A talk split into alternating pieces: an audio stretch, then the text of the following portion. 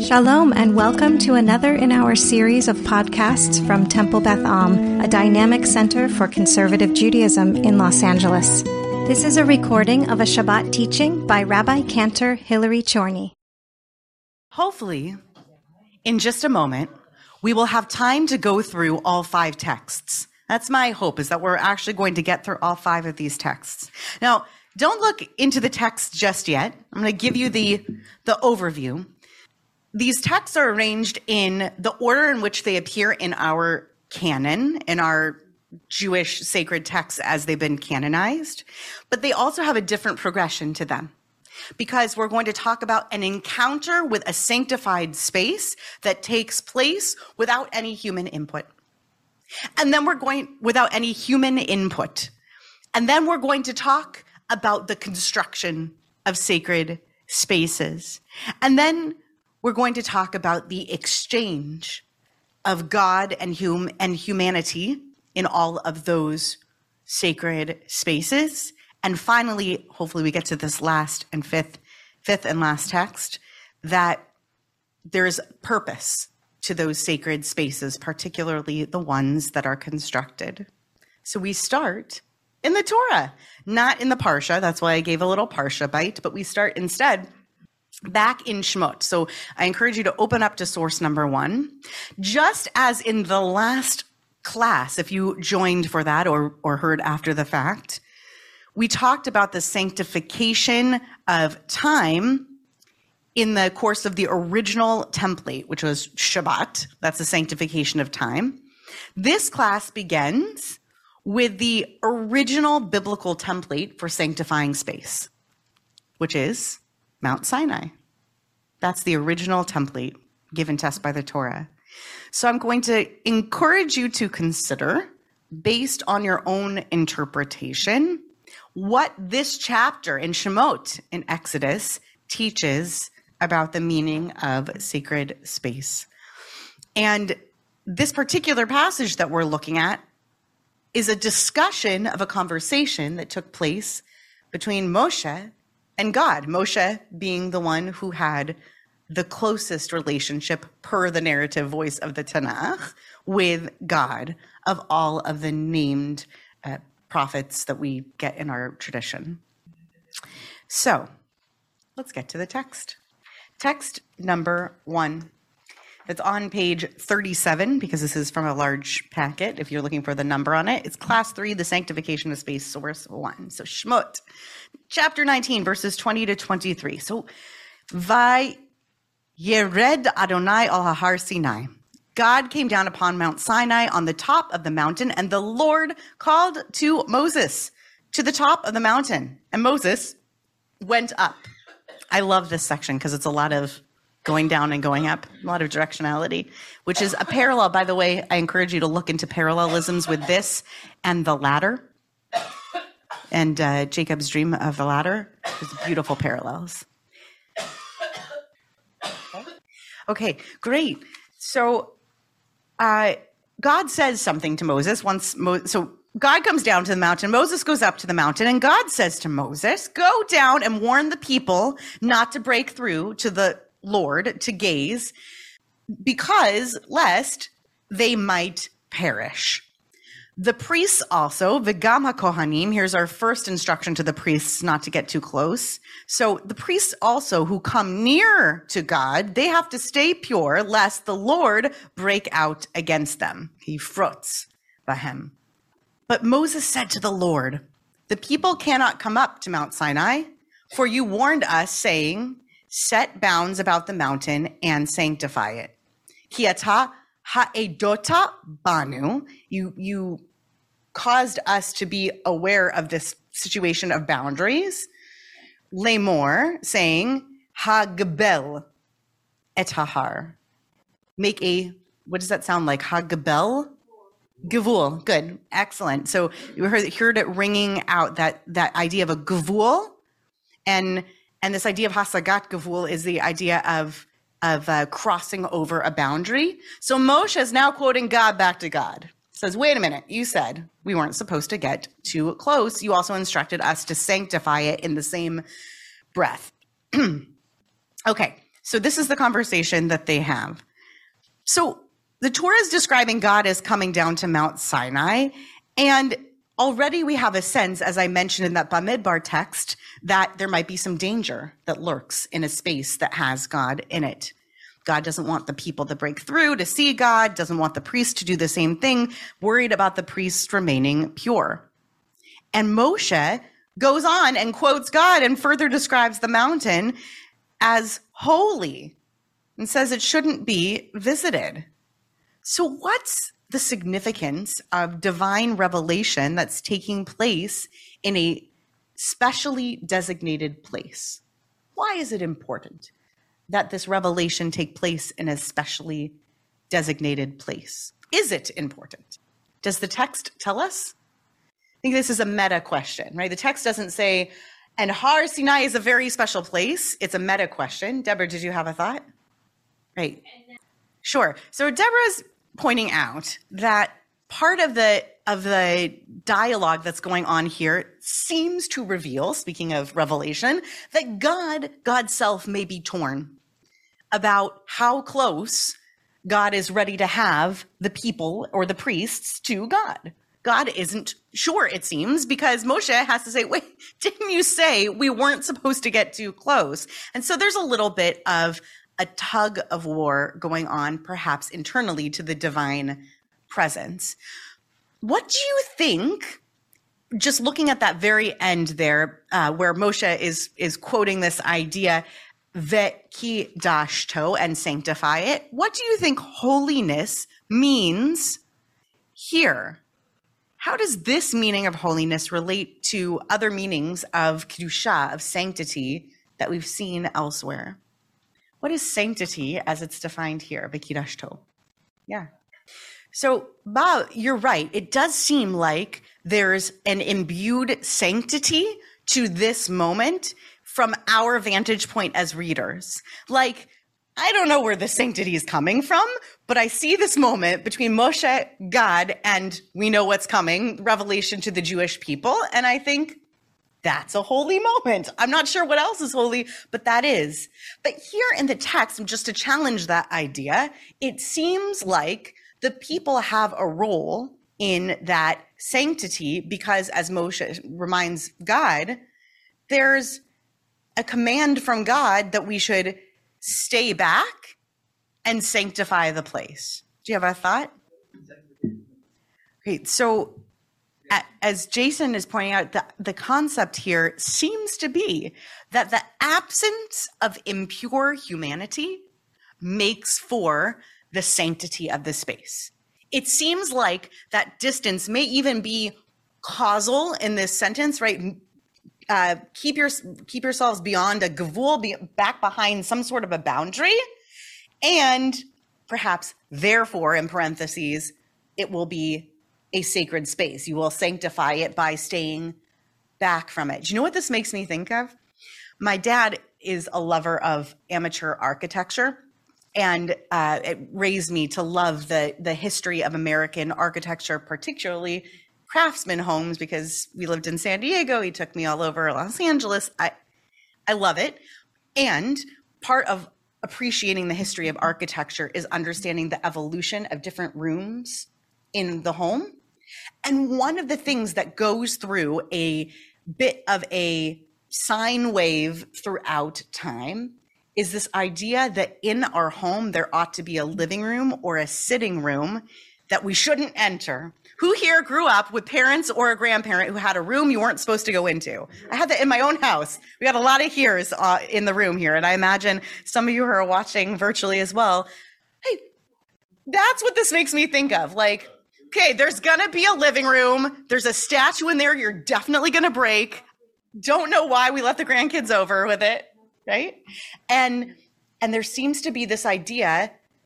I, I'm not sure if it exactly translates, but I like the concept that perhaps the idea of the space remaining sacred because we don't go into it that I can get. Uh, when I think about those very special rooms that we only went in on very special occasions, right? That people don't go into it.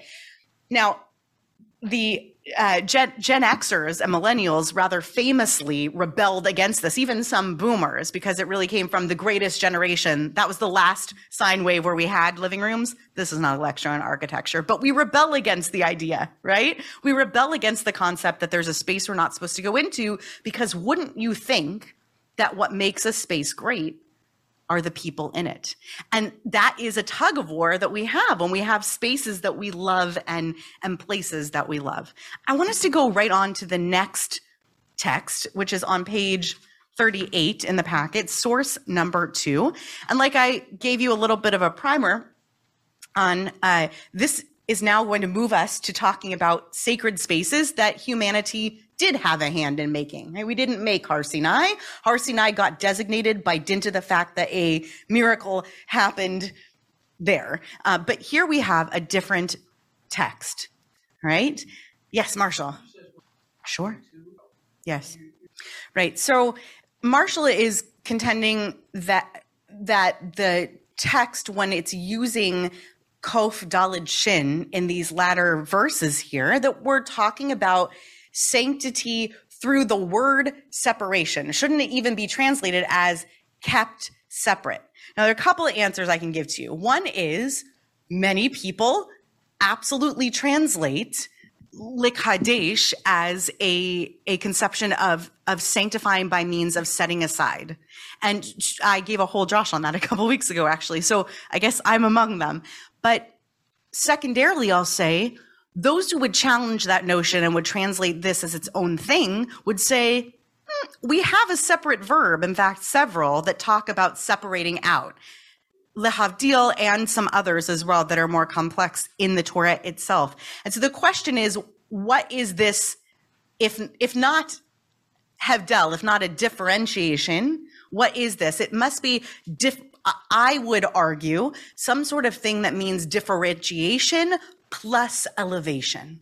There's something to likadesh that's a separating out. And the best word that we have in the English language, really from Latin, is sanctification. But you're right that sanctification itself might be defined as a separating out for the purpose of ritual elevation. That would be my way of talking about it and translating it. I, it's a yes and to to that question and a lot of people wrestle with that concept of sanctity really just being a setting apart for sacred purpose, for a special purpose. Yeah, Fran. Sure. So there's this idea that there are in museum spaces works that are so delicate or perhaps so precious would be would be the way of of um, maybe that's another nice translation of it like precious in a religious sense that we actually designate out by velvet rope or or some other designation uh, that we cannot get close to that thing. Here, what makes sanctification of a space so complicated, and this is the perfect uh, transition into our having created a sacred space as human beings, is that there may or may not be an obvious practical implication. If I can't get close to the Mona Lisa, I might think they're worried I'm going to steal it. They're worried I'm going to touch it. They're worried I'm going to take photography and like the flash will go off and that sort of a eh, thing is an issue. But here, there might be no sense to it. In fact, it might seem contradictory to God's desire to bring us close, to go back to Deborah's idea, right? Like, wouldn't you want to? If I wanted to carry this further into the metaphor that you've created, it would be like as if the, the artist or the curators in many in many um, cases would say, I really want people to be able to see the texture up close and the colors and the wonderful things and appreciate it, but also please don't get close. Right. So there there is a back and a forth there. I think it's a great image though as well, Fran. Even if if we don't have that image from an individual home, it's this this precious thing that we're trying to stay away from it and that the notion of preciousness or sanctity is something that we derive like bob was saying from seeing it set aside. Oh moshe said we're not supposed to go close to this mountain. This mountain must be special right? Or oh gosh that painting seems to have many alarms and and guards around it. It must be special. So it teaches us as well. Source number two takes us about six chapters later into Shemot, where we quickly move into the concept that we need to have a dwelling place for God when we're not sitting there at Har Sinai or standing there at a distance from Har Sinai. God spoke to Moshe, saying, Speak to the children of Israel so that they take from me an offering from every person whose heart is willing. Shall you take my offering? I actually wrote a song about this verse for my interview weekend here at Temple Beth Am. So that was like nine years ago that I wrote a song. Um, it's a great it's a great uh, verse because it speaks to uh, so many different aspects of sanctity and also that the directions once again are not coming directly from God but from Moshe to Bnei Israel. They should take an offering from every person whose heart is willing and then this is the offering that you should take from them. And then they list all the different types of metals and materials that should be listed. And we're going to skip down to verse zayin, verse 7. Uh, onyx stones and stones to be set for the ephod and the breastplate. So we're already we're learning what are some of these things going to be used for, and then the asuli mikdash v'shachanti betocham, and and let them, they shall make for me a mikdash. Now we have it in a nounal form. Vishachanti betocham, and I will dwell among them. It's a few questions, but very short questions. We can get to all our texts. Why would people build a building for a God who is not corporeal? Because perhaps in that place, you can still feel God, even if it's not physical. Perhaps there's a metaphysicality to it that we bring. We seem to be instructed that if you build it, they will come, right? God will come, um, to quote a great movie. So, ve might be consequential here and might be consequential. And I will dwell among them if they should make for me a place that is mikdash. But why? Joey, do you have an idea? So God's presence can be felt anywhere, says Joey. So it can't be just for God's presence. What else could it be for?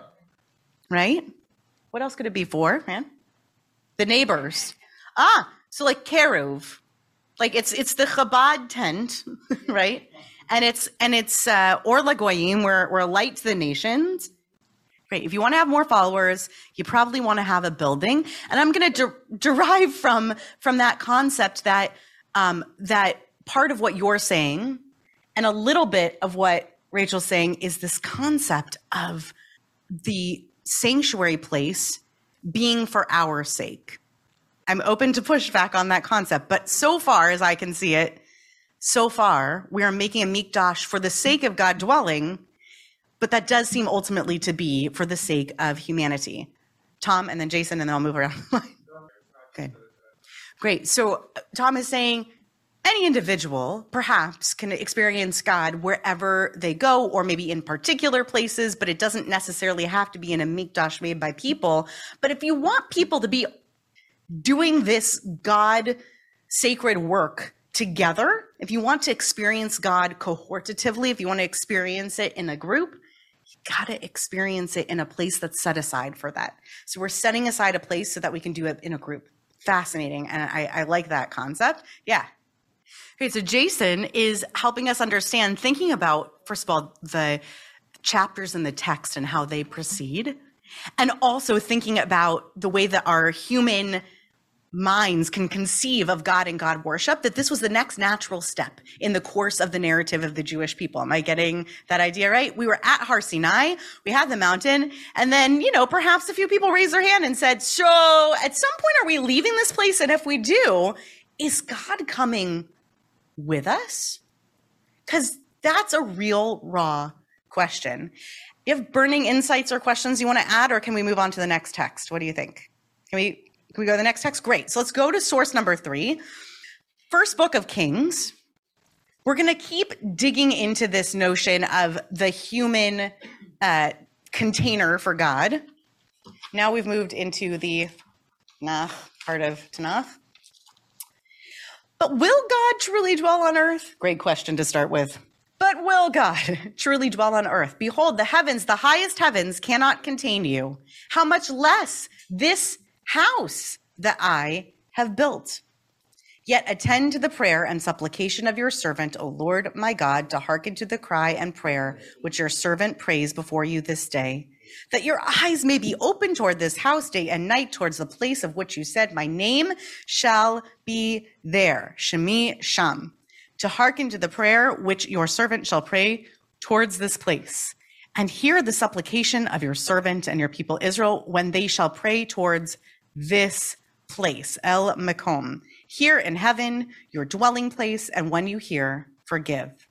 If a person sins against one's neighbor and obliges their neighbor in an oath, causing them to swear, and that person comes and swears before your altar in this house, we're going to do one more verse.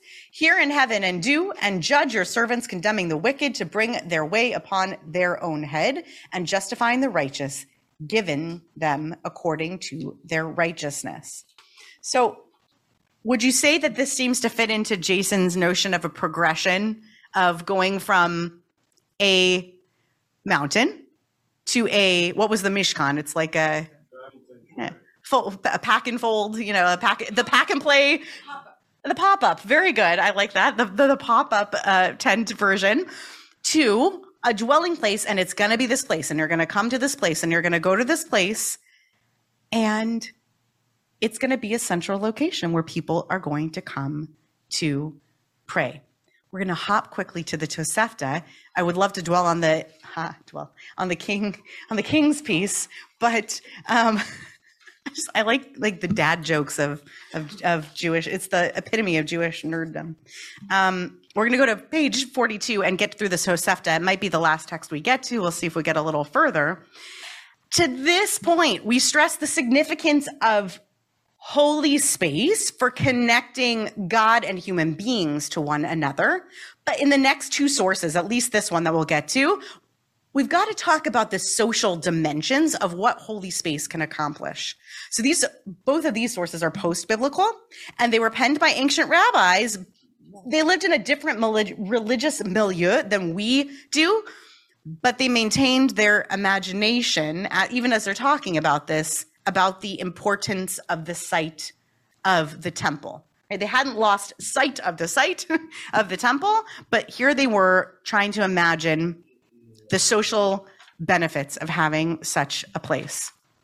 This is the Tosefta. It's a depends on who you ask, but either parallel or earlier um, uh, uh, text to uh, let's see, it's about 200 CE probably or so, just to give you some historical context those are uh, that are standing outside of the land of Israel should direct their hearts towards the land of Israel and only then pray as it is said and those that pray to you by the way of their land etc those that are standing in the land of Israel should direct their hearts towards Jerusalem and only then pray as it said and they'll pray to God by way of the city that you've chosen those that are standing in Jerusalem should direct their hearts towards the temple, as it said, and they should pray towards their house.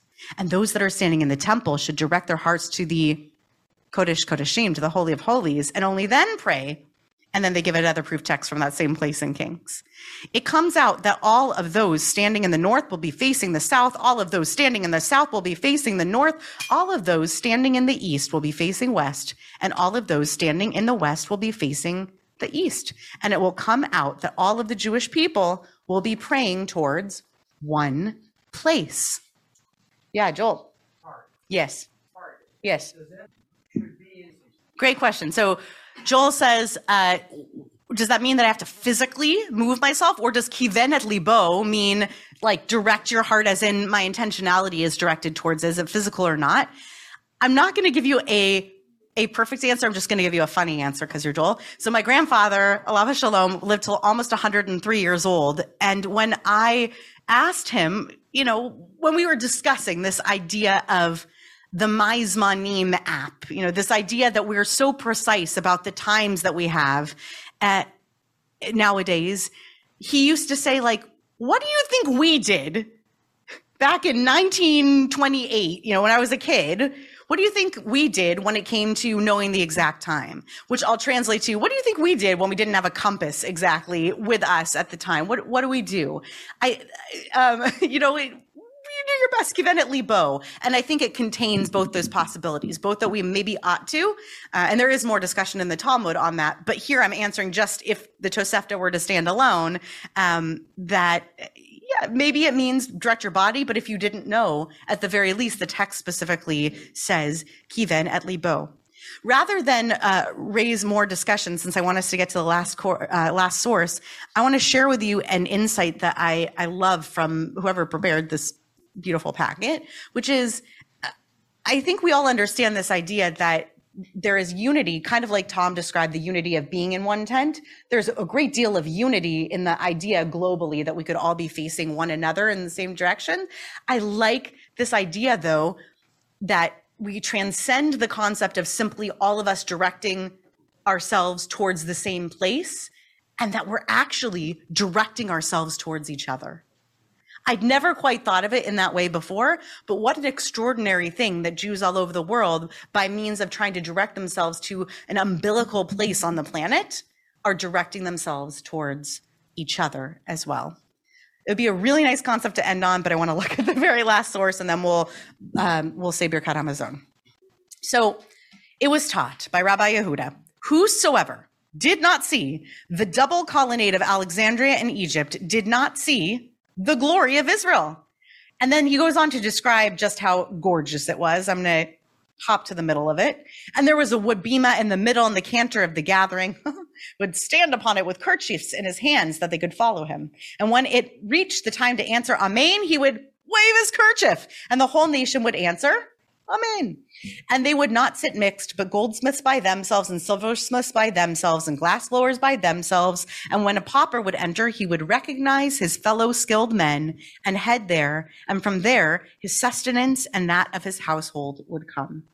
So I, I want us to end on this notion that builds on the concept of Jews all looking at one another, which is that since the concept of a sacred space has been around, the Jewish people have believed that part of the sanctity of that space is the way that people use that space to practically help their neighbors by giving them a lift. There are other texts that speak to other ways in which temple spaces and Mishkan spaces also became places to acknowledge, for example, those who were grieving. Some of you might know that particular source that there was an entrance for those who were in mourning. And in that way, uh, there were people who could be acknowledged by one another. This text to me adds to that notion that the synagogue has never just been a place to ignore the human beings in there and around there and just to go inside and just kiven et libo al Hashem, to just direct yourself towards God. It has always been a place where we come together to take care of each other. And I think that that's a part of the designation of the sanctity of that space. You have been listening to another in our series of podcasts from Temple Beth Am, a dynamic center for conservative Judaism in Los Angeles. If you enjoy these podcasts, we invite you to write a review on the Apple Podcast site or wherever you get your podcasts. For more information about Temple Beth Am Los Angeles, go to tbala.org.